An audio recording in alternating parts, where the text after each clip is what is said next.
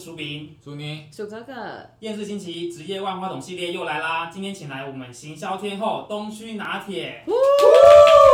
拿铁这名字真的太浮夸，东区拿铁太浮夸。那拿铁，你第一次跟我们观众见面，你要不要介绍一下自己？拿铁现在在做什么？嗯，我现在算是在做行销的行业。那我们的领域比较特别，是专门在做群众集资。那所谓群众集资呢，其实就是在一个产品或在一个呃一个议题，它在完全还没有完全已经被量产或成型之前呢，我们先把这个理念分享给消费者，请消费者提前支持我们，提供资金，让我们把这个理念给完成这样子的一个事情。那因为呢，实际上这个产品可能还没有真的量产出来，所以等于是我们要透过行销的方式，让消费者先支持我们的理念，然后他们才愿意贡献资金。所以这是一个蛮特殊的近几年兴起的一个行销的一个领域。我自己听起来很特别，感觉要了解很多产品面向，又要跟客户沟通，会有这样的困难吗？就是你要去了解各式各样的产品的类别，就跟厂商那边接洽，又要跟客户接洽。嗯，确实，嗯，群众集资它的领域是非常非常广的。那它的理念就是如刚才所说，就它不限于是它是一个产品，还是属于一个比较像是议题。例如说，最近也有很多的非营利组织，他们希望透过群众集资的方式，让呃，他们的一个捐款人去了解说他们组织在做的事情，进而支持他们组织，或是说像有很多的影视，例如说像是去年的这个郑问的纪录片，或是像像是男人与他们的海这样的海洋纪录片，他们透过群众集资的方式去打开他们的知名度，同时呢也去募集他们的一个发行的一个资金，所以确实我们接触到的领域是非常非常广的，那呃也遇到形形色色不同的一个人，所以是蛮有趣的一份工作。哇，听起来充满了挑战。那拿铁自己是负责哪一个部分的集资比较多？嗯，我自己是负责产品类型的一个集资，所以我自己经手过的产品可能包含就是嗯数千元的呃可能是千元左右的，像是环保杯啦、环保餐具啦，那也有经手过比较高单价一点点的，例如说像是一些呃呃吸尘器啊那种三 C 的家电用品，或者是更是更复杂像是呃全景摄影机啊这样的产品，就是都有经手过。这些产品都怎么认识他们的？听起来。还是你自己本身就学这方面的，我觉得好好困难啊，对我来说。哦，我自己本身是社工系，所以其实跟行销是距离比较远的，所以我也算是半途出家这样子。嗯，那我怎么认识他们的吗？呃，以我们公司来说，就是接案的类型还蛮多的，有些可能是客户自己找上门，啊，有些可能是我们业务去开发，有可能是朋友介绍进来，所以有不同的一个管道这样子。哇，刚拿铁说他是社工系，系我觉得跨好大哦。你是怎么办到从社工这个比较偏向人文啊，比较偏向这样的科系，直接跳转到听起来像行销这种商业背景的的工作行业里面来的？对，确实，我觉得行销来说，确确实可能是跟商领域比较直接相关。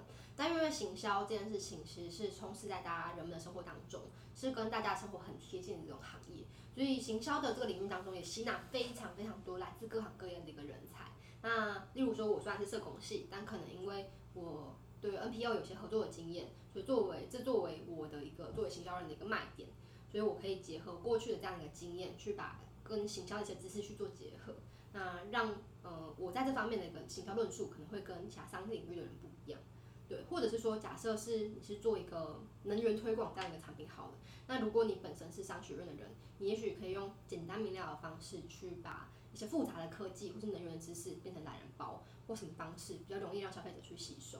所以基本上行销的领域非常非常的广，那也很需要不同背景的一个人才在里面。现在我就是一个大学生哦，我要怎么踏入行销这个领域来？嗯，假设我是不是本科系的话，哪里可以给现在还没有毕业或已经刚毕业想要踏入行销行业的小白们有一些小建议吗？哦，嗯，其实我觉得行销来说，比起一些很复杂的一些技术人员等等的，它的一个进入门槛相对来说没有那么高，因为毕竟我刚才所说，它是一个跟大家生活很贴近的一个产业。那如果以应征工作来说，如果大学期间有一些像是参加嗯这个商业竞赛啦，或是自己有经营粉砖啦、经营 Instagram 这样的经验的话，其实很多公司都有开实习的职缺。那所以如果你可以透过实习去累积一些经验跟作品集的话，对你后续的求职是会很有帮助的。对，所以我会建议，如果是小白的话，可以先思考一下，哎，怎么从你过去的背景当中去归纳一些跟你要应征的公司有相关的一些连接，然后从实习生开始。哦，所以是把自己过去跟行销有相关的，像小编或者是文案这样的一些经验，去先尝试一下实习的职位，然后直接进入这个行业是比较简单的，是吗？嗯，对。那感觉拿铁在大学时期就有一些累积了，因为社工系的实习会跟学校有关系。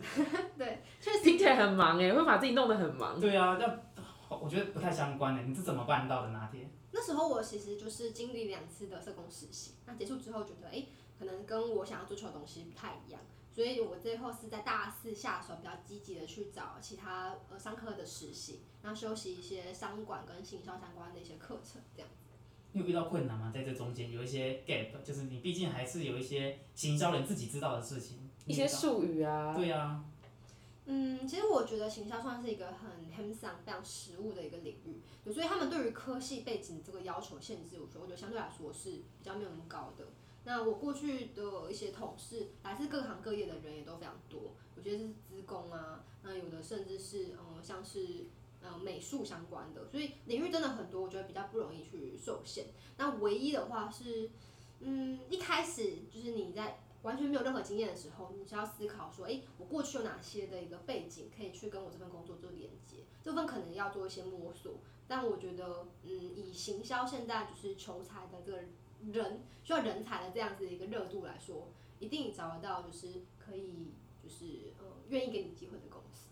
只要你想要，没有不可以。没错，就是这样。我想问一下，就是以前啊，求学时代啊，他们、嗯、觉得商管学院的人都很 fancy 啊，下班 都可能下课都要去夜店摇啊。实际上，是这样吗？你要想知道你的想象是什么？我觉得你自己会被告哎、欸，商管学院的人会告你。难道不是吗？就是想问说，是不是现在你已经在这个行业里面了？是真的有这样子的状况吗？你说每天要去夜店摇吗？起码是比较浮夸，会喜欢 promote 自己，穿的衣服比较华丽，有有有讲究。哦，然后一定要穿西装打领带这样。英文一定要，英文名字一定要非常厉害。一定要晶晶体，晶晶体。会不会这样子拿铁 OK。呃，首先我还是必须说，行销的领域非常非常大。那当过去大家会可能对商学有这样的想象，可能是因为他们很多人的目标是要进入大企业，那可能一些大企业的文化是像这样，是需要西装笔挺，那讲话要有一个格调这样子。但实际上，行销的领域非常广，例如说有可能所谓的甲方乙方，就是品牌端跟 agency，那也有可能是。老牌的公司，那有可能是小型的新创公司，所以每个公司文化跟语言都不一样。那商学院的人当中，当然形形色色的人很多。那我自己过去也接触过很多来自商学院的一些朋友跟同事，那每个人的风格都很不一样。那确实，我有同事是遇到是那种真的是，哦，今天去哪一家新开的餐厅，或是哎、去哪一家酒吧那种，那真的是你刚才说很 fancy 的，但也有就是比较朴实的，然后人很好的人，所以就是很不一样。人很好是什么意思？刚刚那些人不好吗？嗯，刚拿铁有讲到 agency，是，就是甲方跟乙方，可能观众我觉得比较专业专业一点点，就是对我这种门外汉来讲，我想知道甲方跟乙方是什么意思啊？在行销的这个行业里面。嗯嗯，甲方乙方其实基本上可以来说，就是所谓的呃品牌端就是甲方，他们在合约上面就会写是甲方。那相对来说就是所谓的呃代理商乙方。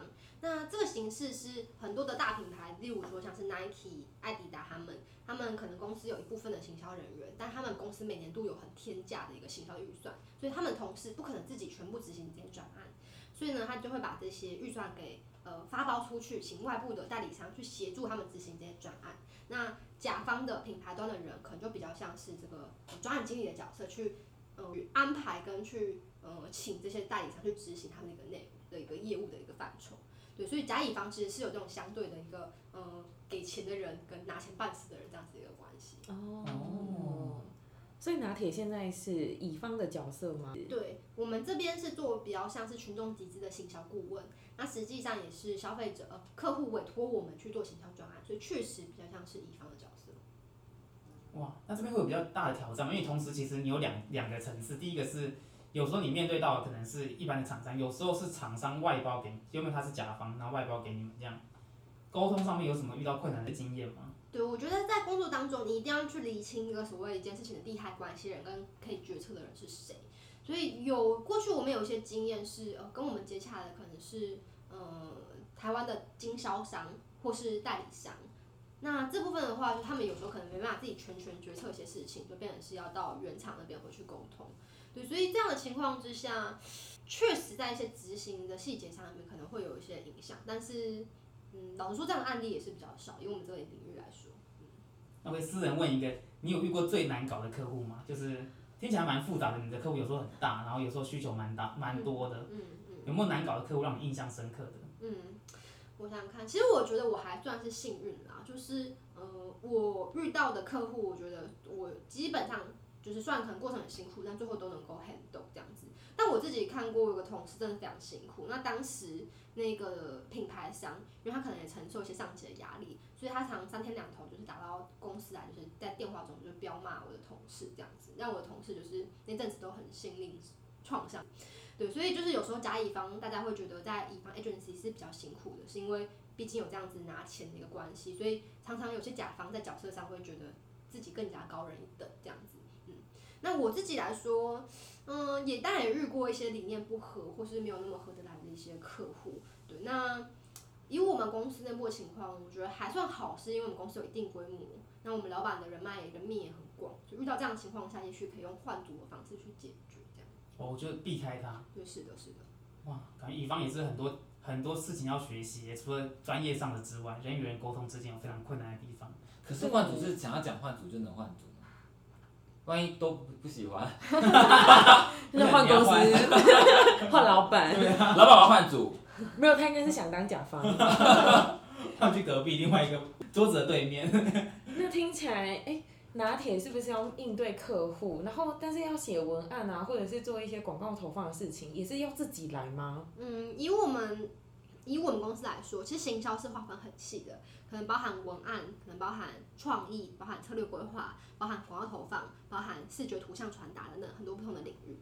那以我们公司来说，我的角色比较像是专案经理。那我可能要去跟我们的这个公关负责 KOL 媒体行销的人员，然后跟我们的广告优化师负责广告投放的人员，或是跟我们的设计师，就是负责这个图像设计、视觉传达的人去做合作跟协调。那不同公司的这个职能分派可能不太一样，所以就是每家 agency 都有自己的一个划分的方式。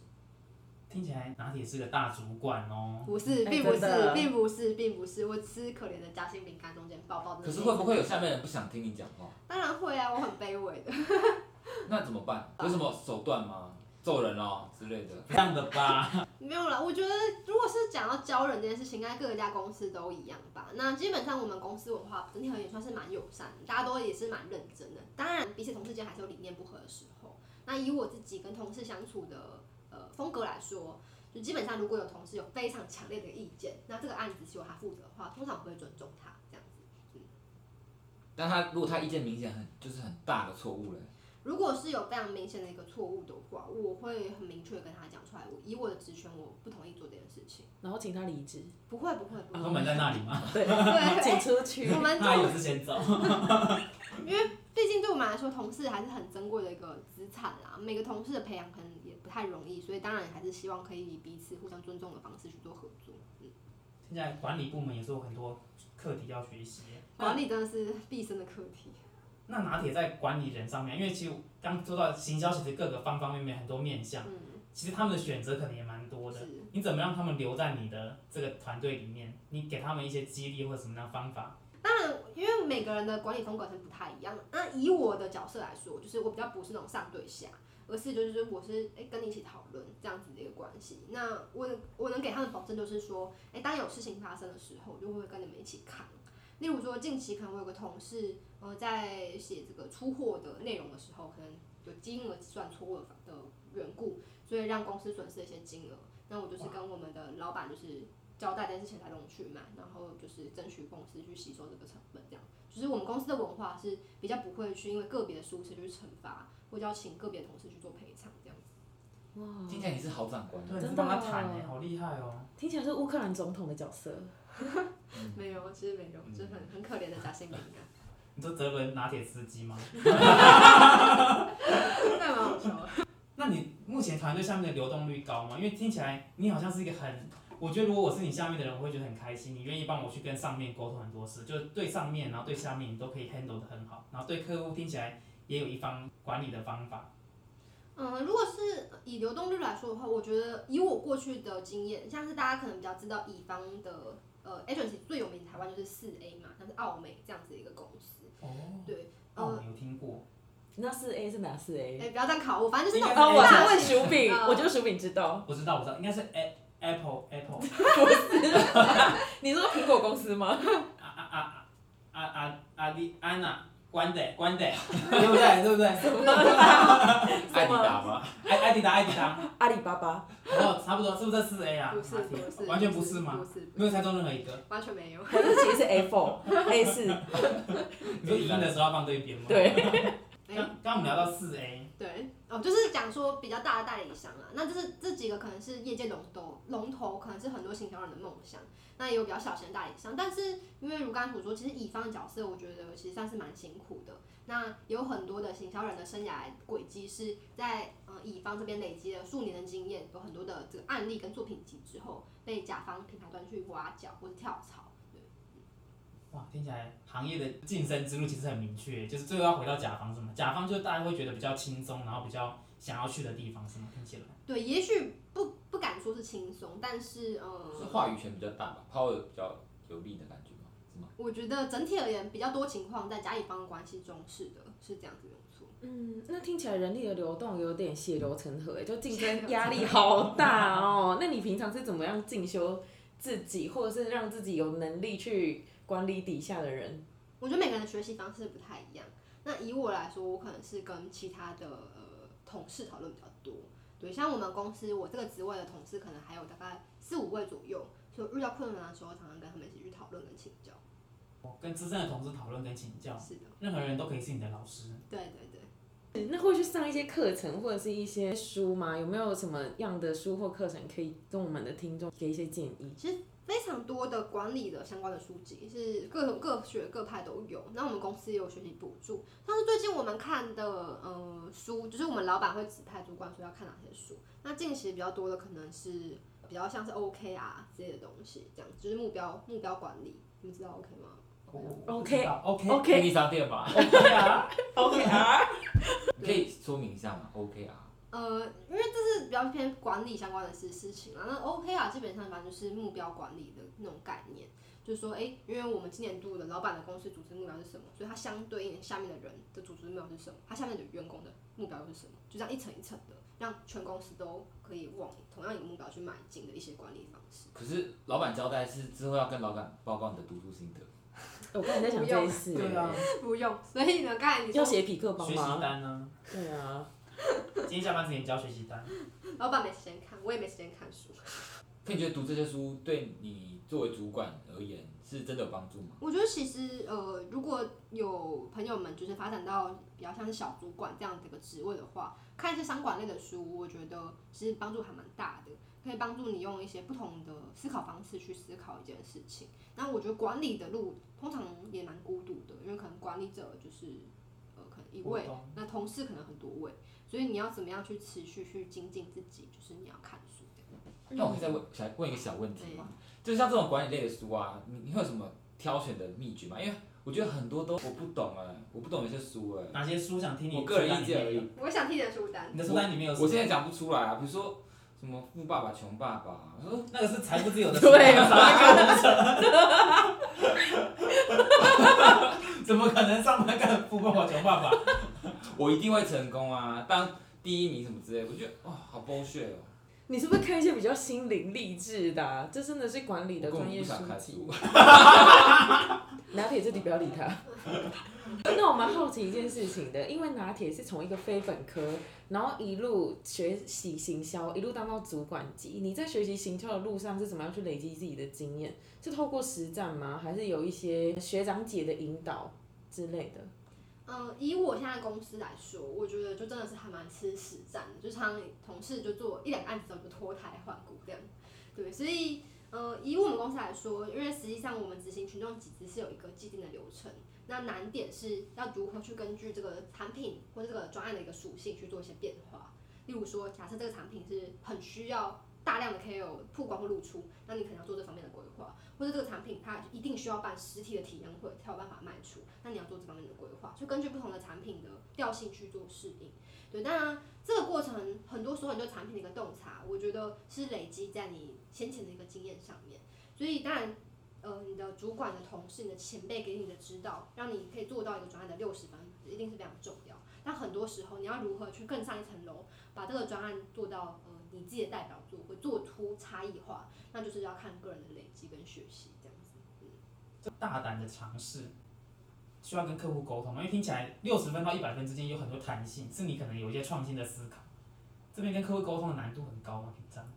其实我觉得，呃，以我们这个公司来说，算是还好，因为我们服务的案件其实比较多，还是比较偏中小型企业主为主。那他们有新的产品，那又是新的产品，他们可能内部的一个行销策略还没有到非常非常的明确，所以相对来说给我们比较多的一个发挥的空间。所以基本上呢，就是如果可以在既有谈定的预算之内去达到好的一个行销的效果，我们目前大部分服务的客户都是愿意给我们这个空间的。哎、感觉这个职业能动性很高哎，我要一直主动下决定哎，我。现在要找哪一个 KOL？选择困难症的人好像不太能做这份工作，是不是？感觉要有决策的知识，就是你要去做决定那个人就是你自己。对啊，因为我连早餐那个卡拉鸡腿堡还是要吃 卡拉三明治，我都选不出来哎。他没有在吃早餐吧？都吃都吃，全都要，全都要。对啊，是一定就是我想每份工作应该都是吧，还是要做非常非常多的一个决定。哦，所以这些决定都是根据经验累积来的。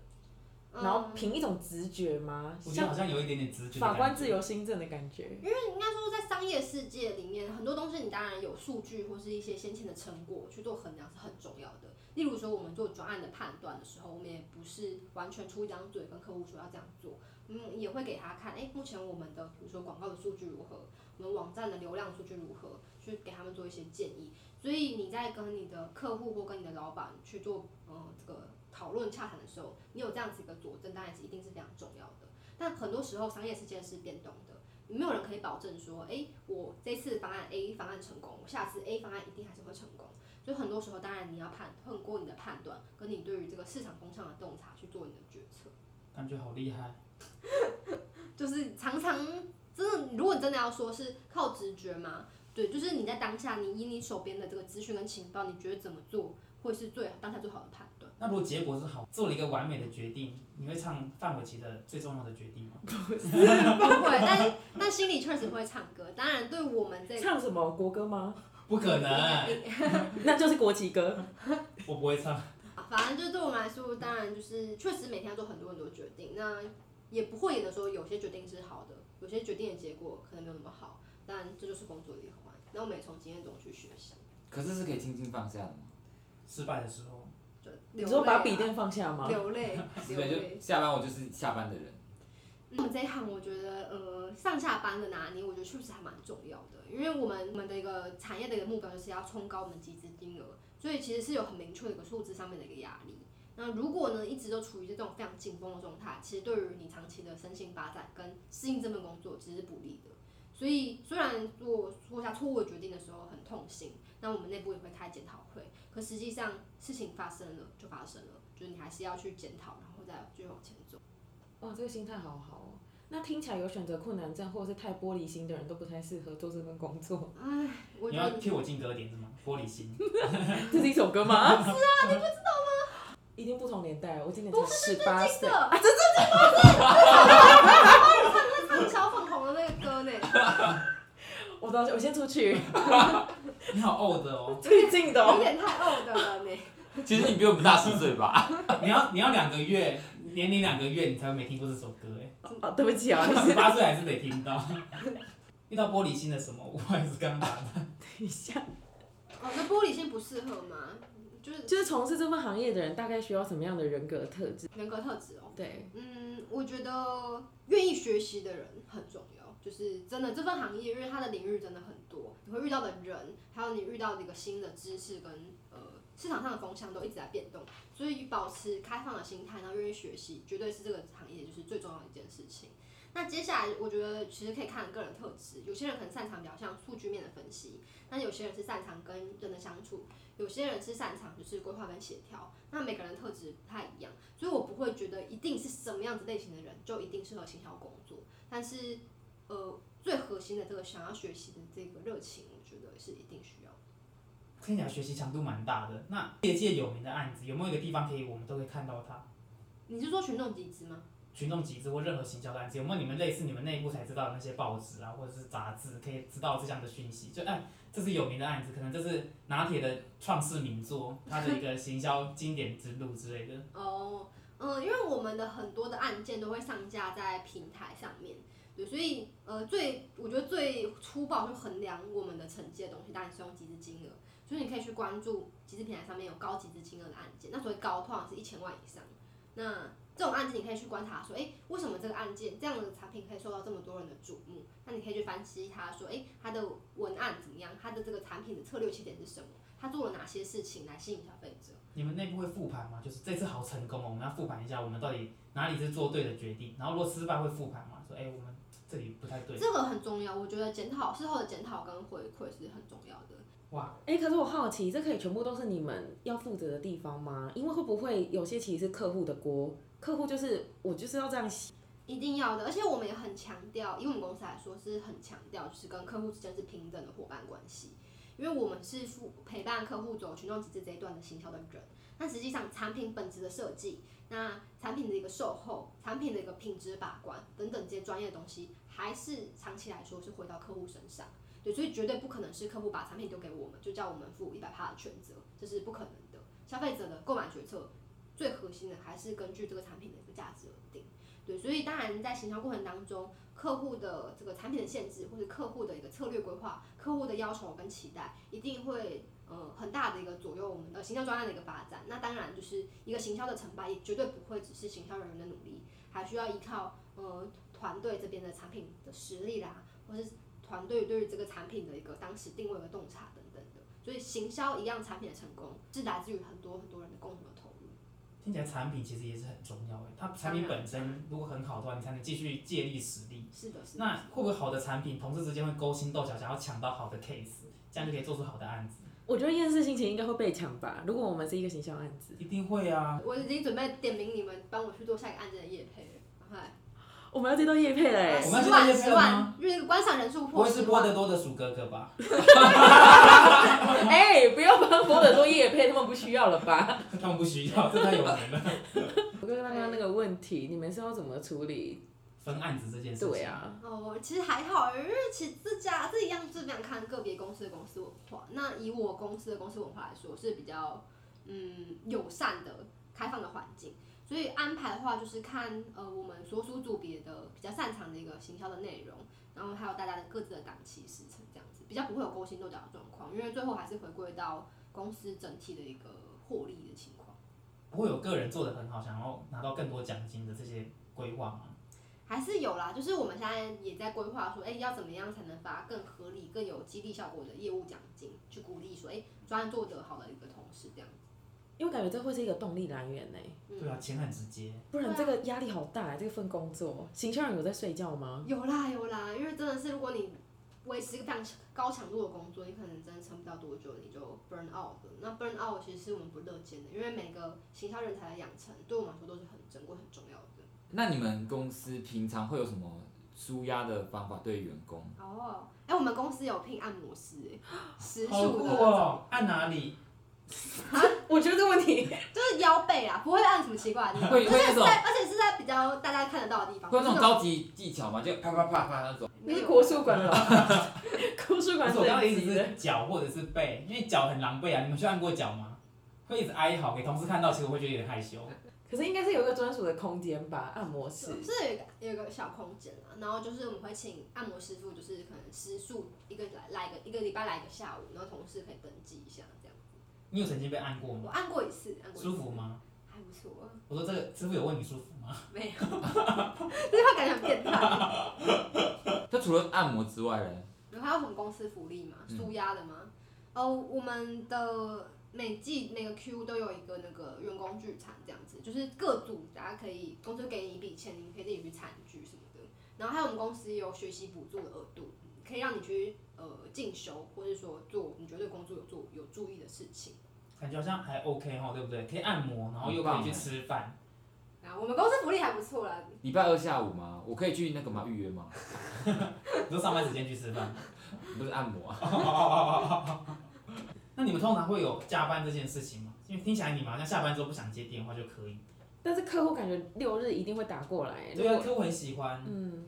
嗯，我这我觉得还是回到说，行销领域很广。那我们公司来说的话，是有比较明确的一个界限，就是大概在晚上可能呃八九点下班之后，就是讯息就是都隔天再回，除非是紧急事项这样子。对，那周末基本上也是，因为希望给同事一个比较能够安心去休息的一个时间。我我我刚刚有听错吗？八八点九点。